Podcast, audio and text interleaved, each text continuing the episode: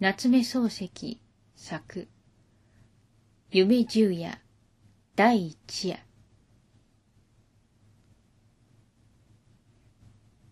こんな夢を見た。腕組みをして枕元に座っていると、仰向きに寝た女が静かな声で、もう死にますという。女は長い髪を枕に敷いて、輪郭の柔らかな売り金顔をその中に横たえている。真っ白な頬の底に暖かい血の色が程よくさして、唇の色は無論赤い。到底死にそうには見えない。しかし、女は静かな声で、もう死にますと、はっきり言った。自分も確かにこれは死ぬなと思った。そこで、そうかね、もう死ぬのかね、と上から覗き込むようにして聞いてみた。死にますとも、と言いながら女はぱっちりと目を開けた。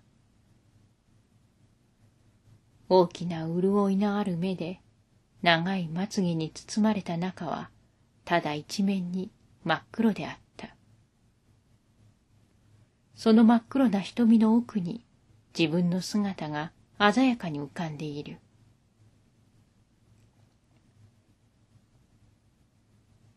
自分は透き通るほど深く見えるこの黒目の艶を眺めてこれでも死ぬのかと思った。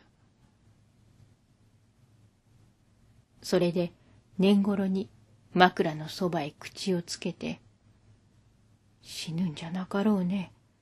大丈夫だろうね。と、また聞き返した。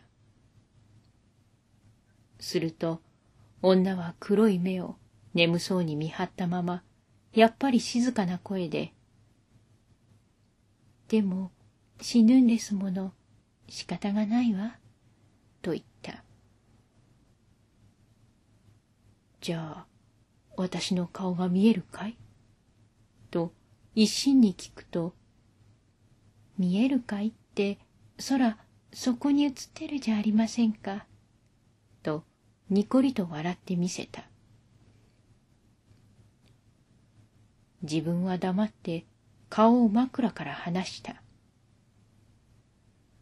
腕組みをしながらどうしても死ぬのかなと思った。しばらくして女がまたこう言った。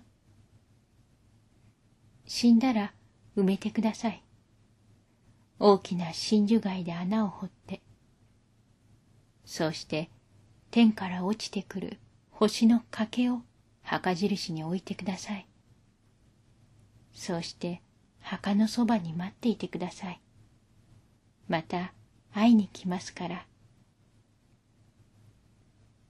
自分はいつ会いに来るかね？と聞いた。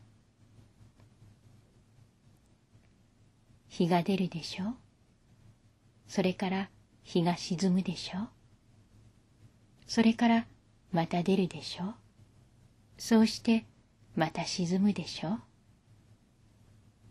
赤い日が東から西へ、東から西へと落ちてゆくうちに、あなた、待っていられますか？自分は黙ってうなずいた。女は静かな調子を一段張り上げて、百年待っていてください。と思い切った声で言った。百年私の墓のそばに座って待っていてください。きっと会いに来ますから。自分はただ待っていると答えた。すると黒い瞳の中に鮮やかに見えた自分の姿がぼーっと崩れてきた。静かな水が動いて、映る影を乱したように流れ出したと思ったら、女の目がパチリと閉じた。長いまつげの間から涙が頬へ垂れた。もう死んでいた。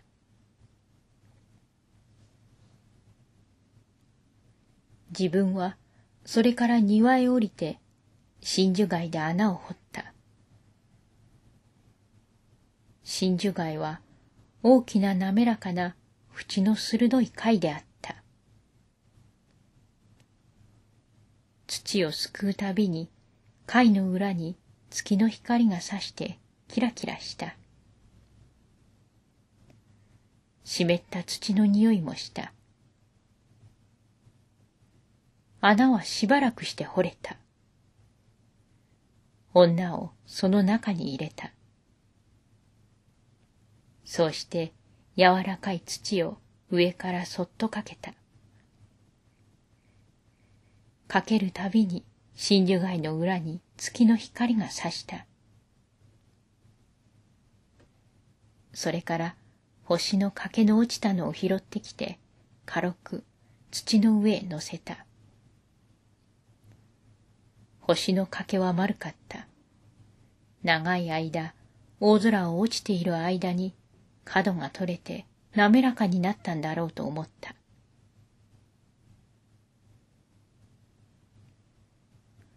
抱き上げて土の上へ置くうちに自分の胸と手が少し暖かくなった。自分は苔の上に座った。これから百年の間、こうして待っているんだなと考えながら、腕組みをして丸い墓石を眺めていた。そのうちに女の言った通り日が東から出た。大きな赤い火であった。それがまた女の言った通りやがて西へ落ちた。赤いまんまでのっと落ちていった。一つと自分は感情した。しばらくするとまた、からくれないのテントンがのそりと登ってきた。そうして黙って沈んでしまった。二つ、とまた感情した。自分はこういうふうに一つ二つと感情してゆくうちに赤い火をいくつ見たかわからない。感情しても感情してもし尽くせないほど赤い火が頭の上を通り越していった。それでも百年がまだ来ない。しまいには苔の生えた丸い石を眺めて、自分は女に騙されたのではなかろうかと思い出した。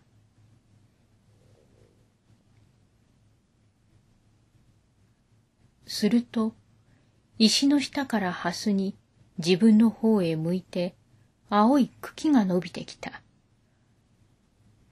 見る間に長くなって、ちょうど自分の胸のあたりまで来て止まった。と思うと、すらりと揺らぐ茎の頂に、心持ち、首を傾けていた細長い一輪のつぼみがふっくらと花びらを開いた。真っ白な百合が鼻の先で骨に応えるほど匂った。そこへ、はるかの上からぽたりと露が落ちたので、花は自分の重みでふらふらと動いた。自分は首を前へ出して、冷たい露の滴る白い花びらに接吻した。自分が百合から顔を離す拍子に思わず遠い空を見たら、暁の星がたった一つ瞬いていた。百年はもう来ていたんだな。と、この時初めて気がついた。